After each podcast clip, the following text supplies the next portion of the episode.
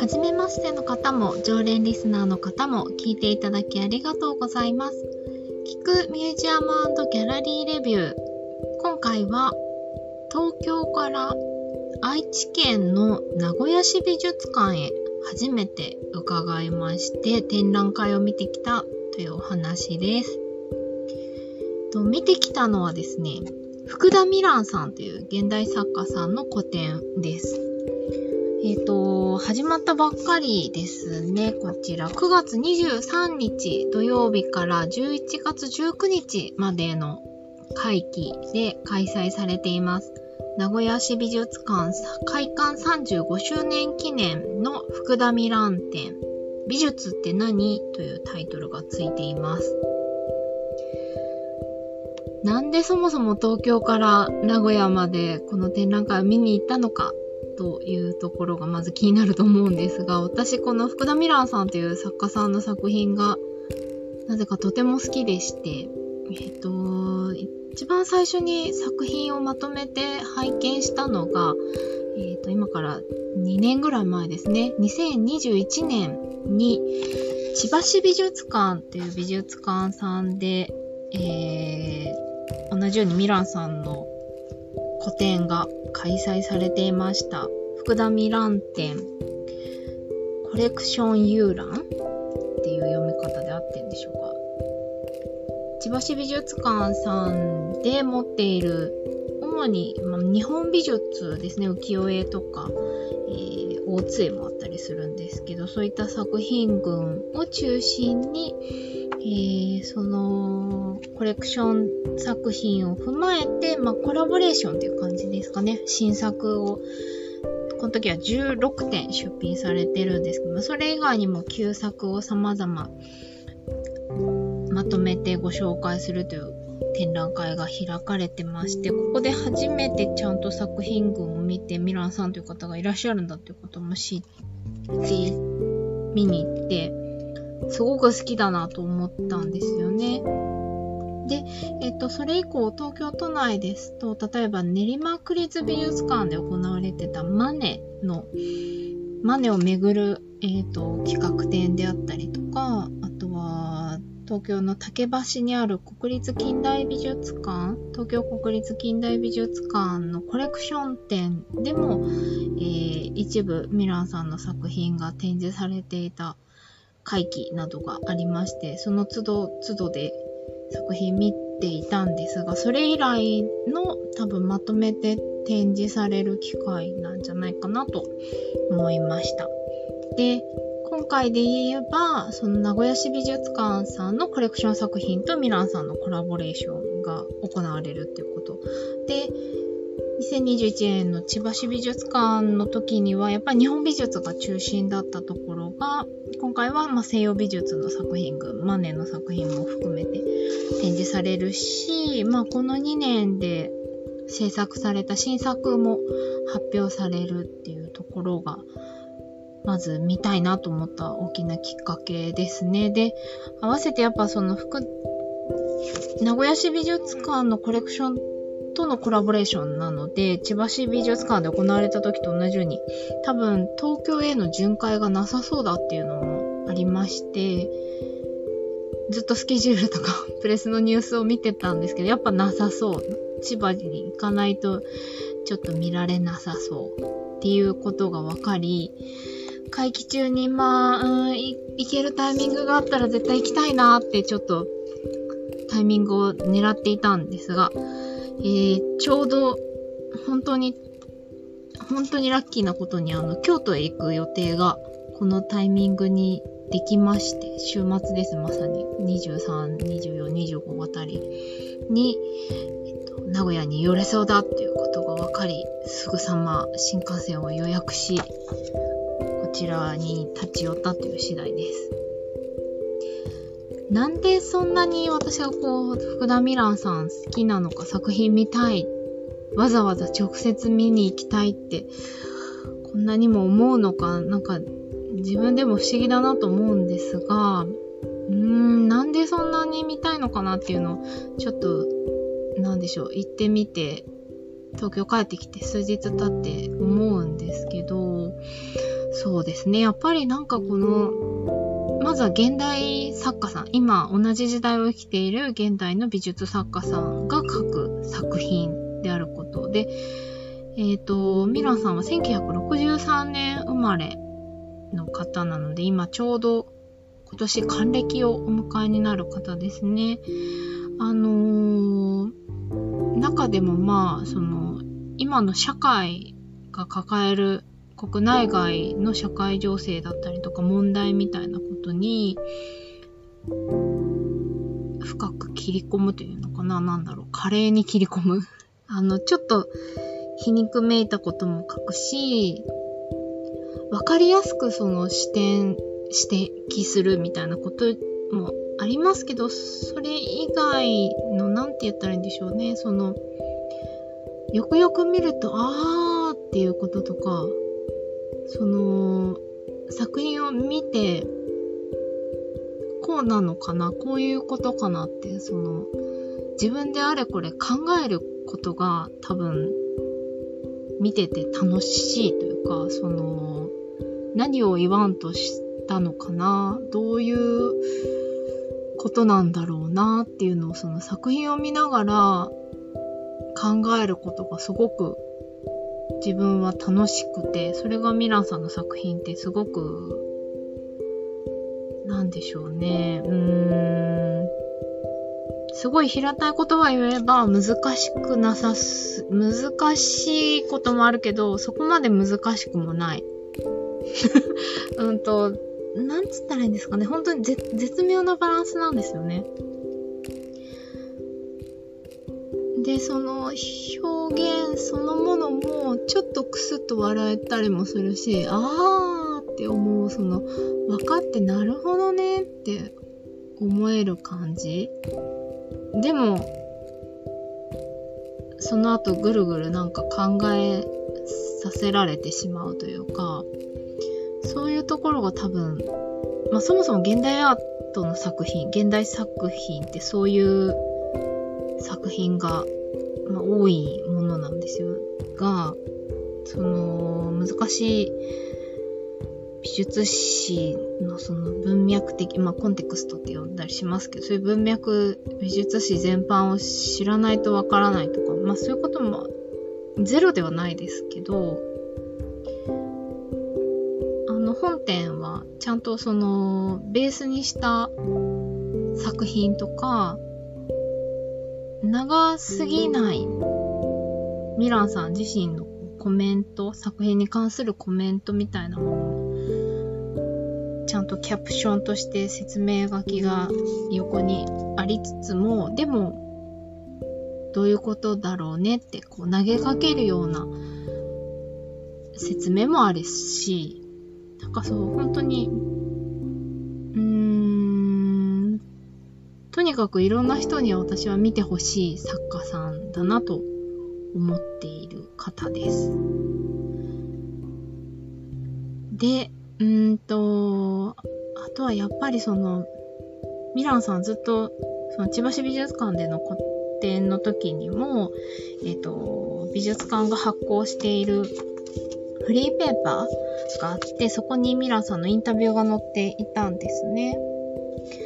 そこにもコメントがあるんですけど、これはやっぱこの今回の名古屋市美術館での展覧会でも共通するテーマだなと思ったんですが、あの、みんな知ってる作品、みん、んと、今回で言えばモナリザとか、マネの作品もそうですね、ボッティチェリもそうですし、あとは神奈川沖波浦みたいな作品も実はあるんですけど、そういう割とみんなよく知っている、見たことがあるっていう作品知ってるがゆえに、そこで、うーん、考えが止まっちゃってる知ってる見たことあるで終わっちゃってる作品って絶対あると思うんですよ。本当に人ってちゃんと見てるのかな？そもそも見るってなんだろうな？みたいなことを、あのー、問いかけてくるところがすごくあって、インタビューでもそういうふうにおっしゃってるところがあるんですけど、そうなんですよ。あの、ちゃんと人間って見ようと思っても見てないってことあるんですよね。見るってなんだろうって今回本当に改めて思いました。今回はまあタイトル、美術って何っていう、その、さらにもうちょっと大きいハテナがついてますけど、シンプルな問いですけどね、見るってなんだろう、見て考えるってなんだろうってことをすごく、こう、ミランさんから問いかけられているような、そこが、なんだろう、見ていて、自分自身も面白いと思うポイントなんだろうなと思います。だから本当は、あのー、展示見てて思ったんですけど、会場で展示見てて、やっぱり皆さんすぐ最初はキャプション見ちゃうんですよね。キャプション読んじゃって、作品見てないっしょっていう人が結構、あの、いらしてて、文章読んで、ふんふんふんふんって言って、立ち去ってしまう方とか、いやいやいや、え、絵見たっていう、え、実際、本当に、絵ちゃんと見てんのかなっていう、まあ、自分もいつも思うんですけど、絵をちゃんと見る。作品をまず見てどう思う？自分がどう思うのかをかちょっと俯瞰して考えたりとか、まあ、作品そのものをどうやって描いてるのかな何の画材なのかなとか何を描いたのかなとかなんでこう描いたのかなみたいなまあいろいろ考えるポイントがあるんですけどちょっと面白そうなシチュエーションだなとかまあなんかいろいろこう思考を巡らせて、で、こういうことなのかなって思った後にキャプション読むと、あーってなったりとか、あー結構当たってたって思うこともあったりとか、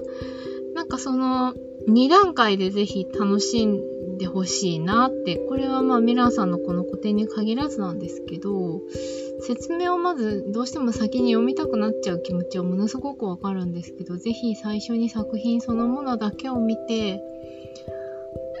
ちょっと考えるってことを知ってもらえるとより展覧会っていうものが面白く思えるんじゃないのかななんてすごい大きなお世話ですけどそんなことも思ったりもしました。皆さんの展示は特にそうかな？なんてちょっと会場で見ながら思いました。あとは、あのー、ミランさん、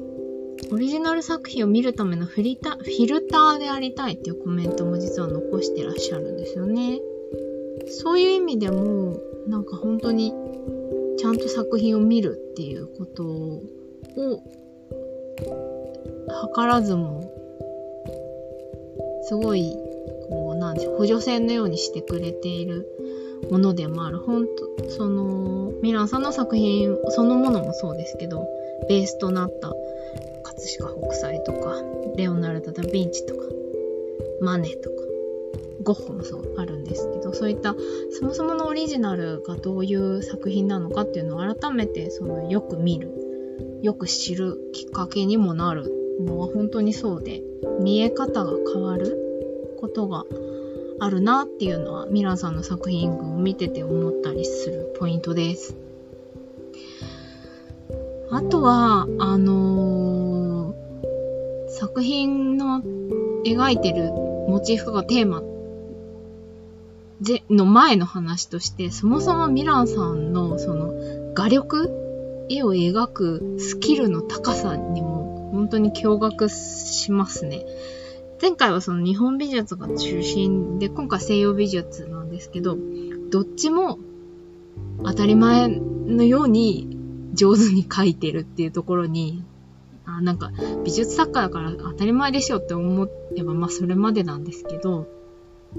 ちょっと改めて考えてみると、いや、すごいなと思うんですよね。えっ、ー、と、本当レオナルド・ダ・ヴィンチのモナリザのようなものとか、えっ、ー、と、西洋美術だベラスケスとかボティチェリとか、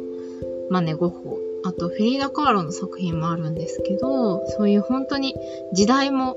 えっ、ー、と、技法も全然違う作家の皆さんの作品群を描ける。あと、模写ともまた違うんですよね。そこにミランさんオリジナルを加えて描いているので、それもすごいですし、日本美術で言えば日本が、えっと、明治の時代に作品描いてらっしゃった、あの、カノンガ外さんという作家、えっと、近代日本画の父なんて呼ばれたりするので、えっと、東京芸大の芸大美術館に、ヒボ観音という、すごい写実的な観音様が赤ちゃんをこう抱いているような、まあ、神々しい作品があって、まあ、重要文化財にもなってるすごい有名な作品があるんですけど、それをモチーフにした作品も描いてらっしゃいます。ちょっと、だから日本画のタッチももちろん描けます。しかもすごい写実的な日本画も描けるし、あとは、えっと、今もご存命ですごいご活躍の志村福美さんという、えっと、染色家、お着物のえっ、と、染めと織りをできて、その手掛けていらっしゃる着物が、もう国宝のような、本当に貴重な作品群が多々ある方、作家の方がいらっしゃるんですけど、そのお着物をミランさんが着た状態の自画像っていうのを描いてるんですね。それも、あのー、っと見写真かなって思うぐらい、とてもあの、写実的に描いてらっしゃいますし、そんな風に本当に、そもそもの画力、スキルがものすごいっていうところもシンプルに今回見ててびっくりしました。最後に、あの、本展、この名古屋市美術館の今回の企画展で展示の一つとして驚いたのが立体的な展示ですね。あーと、基本的にミラーさんは、絵画の作品を手掛けてらっしゃる作家の方なんですけど、今回は、えっ、ー、と、開ける絵っていうタイトルがついている西洋絵画があって、私はこれ初めてあの企画展の展示室内で絵画の額縁を触って絵画を動かすっていう体験をしました。結構強烈だったんですけど、そのものが。あの、これはぜひ現地で楽しんでいただきたいんですが、この発想もそうだし、その仕掛けもそうだし、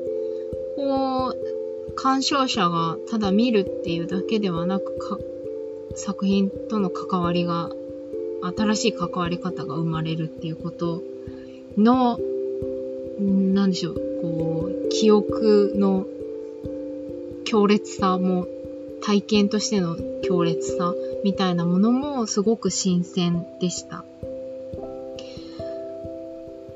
この名古屋市美術館の展覧会は、えっ、ー、と、写真撮影は OK になってます。動画は NG ですので、ご遠慮ください。だから、えっと、開ける絵は、その名の通り絵を開けたり閉じたり、実はできるんですけど、それも、あの、動画で撮影は NG です。写真だったら OK なので、私手で触ってる写真を思わず撮ってしまいましたが、すごかったです。あの、詳細はあえて今喋ってなくてですね、ぜひ、ぜひこれは展示室で楽しんでほしいと本当に思いました。これ、うーんと、ちっちゃいお子さんでもそうですし、小学生、中学生、高校生の方々も、あ、美術ってこういう体験の仕方見方もあるんだなって、あのー視野が広がるというか、美術っていうものの世界が広がる、認識の世界が広がるんじゃないかなってすごく思いました。私自身もやっぱり今回も見に行って本当に良かったし、面白かったので、ぜひぜひ見てほしいなと本当に思います。ね、作品の数、展示されている数自体は、そこまであの東京のだだ広い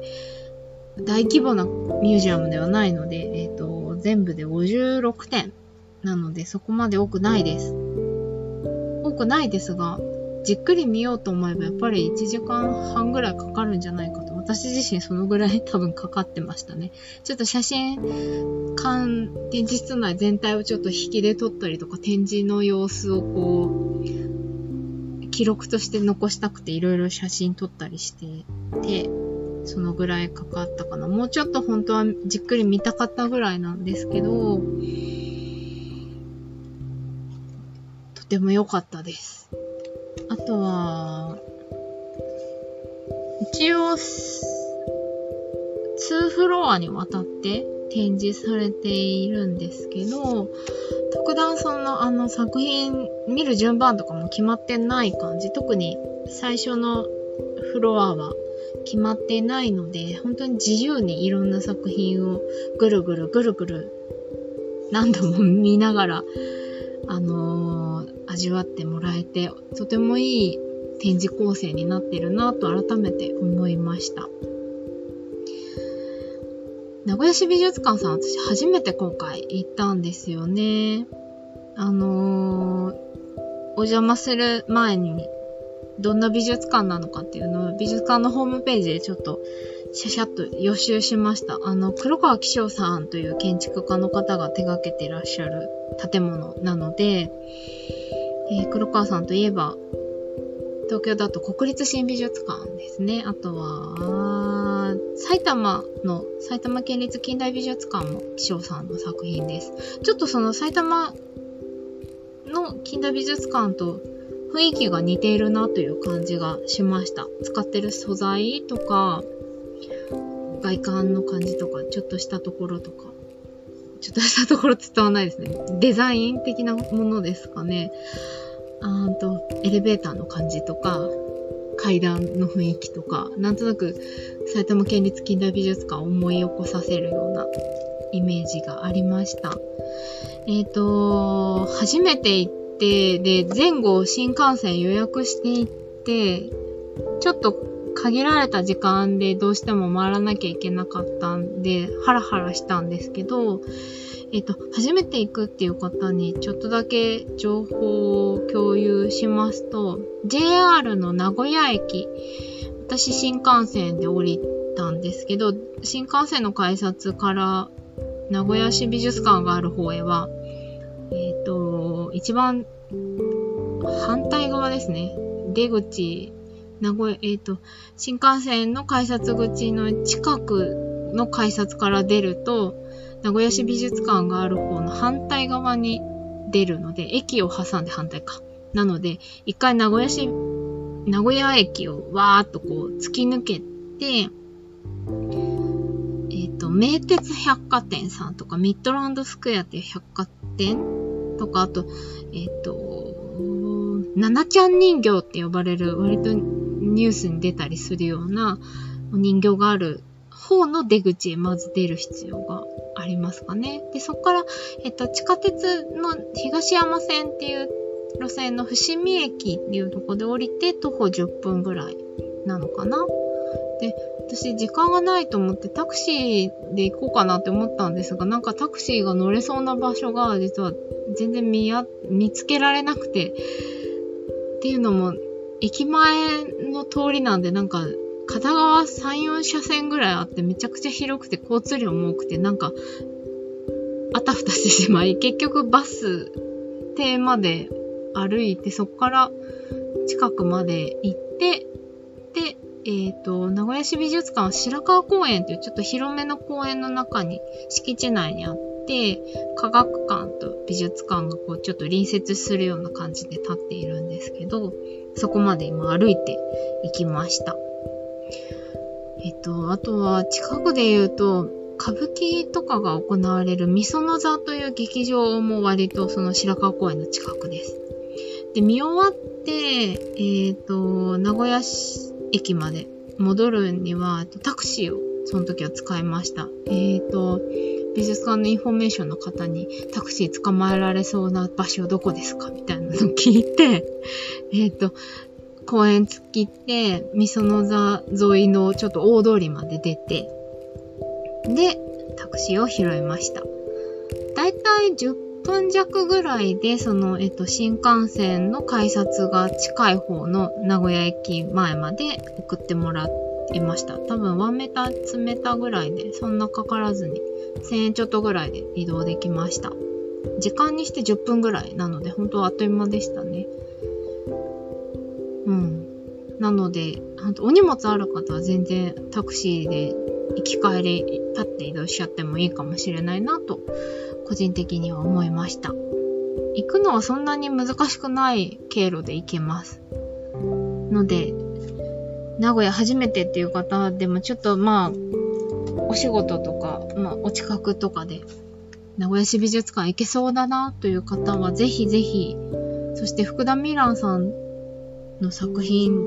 そもそも福田ミランさんって何者っていう方は、ぜひぜひ、この機会に名古屋市美術館の展覧会見に行ってみてください。改めて会期をお伝えすると、11月19日の日曜日までです。私行った日は開幕して2日目だったので、東京のミュージアムだとまあ、割と混んでる最初の週末だし、混んでるかなと思ったんですけど、東京が異常なんですね。あの、ほんと落ち着いて見ることができて本当にありがたかったです。快適に見られました。そういう意味でも、東京から足を運ぶ価値はあるかもって、個人的にはすごく思いました。グッズの展開も充実してましたし、財布の紐が緩んであれこれ買ってしまいましたが、あのー、図録含めいろんな作品、あのー、グッズが出ておりますので、ぜひ合わせてご覧ください。そう、あとコレクション展もぜひ、同じチケットで無料で見ることができます。地下1階がコレクションの常設の展示物になってて、そのミランさんがコラボレーションした作品の、まあ、元ネタ元の作品も、そのと、合わせて見ることができます。これもぜひご覧になってください。ということで、この音声配信、聞くミュージアムレビューギャラリーレビューは、えー、普段、アートやデザインのライター、記者としてフリーランスで活動しております。私、ナオミが、えっ、ー、と、ノートには書ききれてない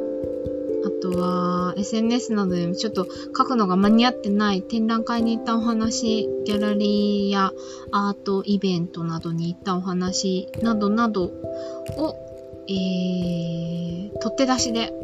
お話ししている音声コンテンツです。えっと、気軽に聞き流していただいて、えっ、と、日常的にちょっとアートを楽しむ作品や作家さんのことを知っていただくようなきっかけになったら嬉しいなと思って配信を続けております。では、またお耳にかかれるのを楽しみにしております。聞いていただきありがとうございました。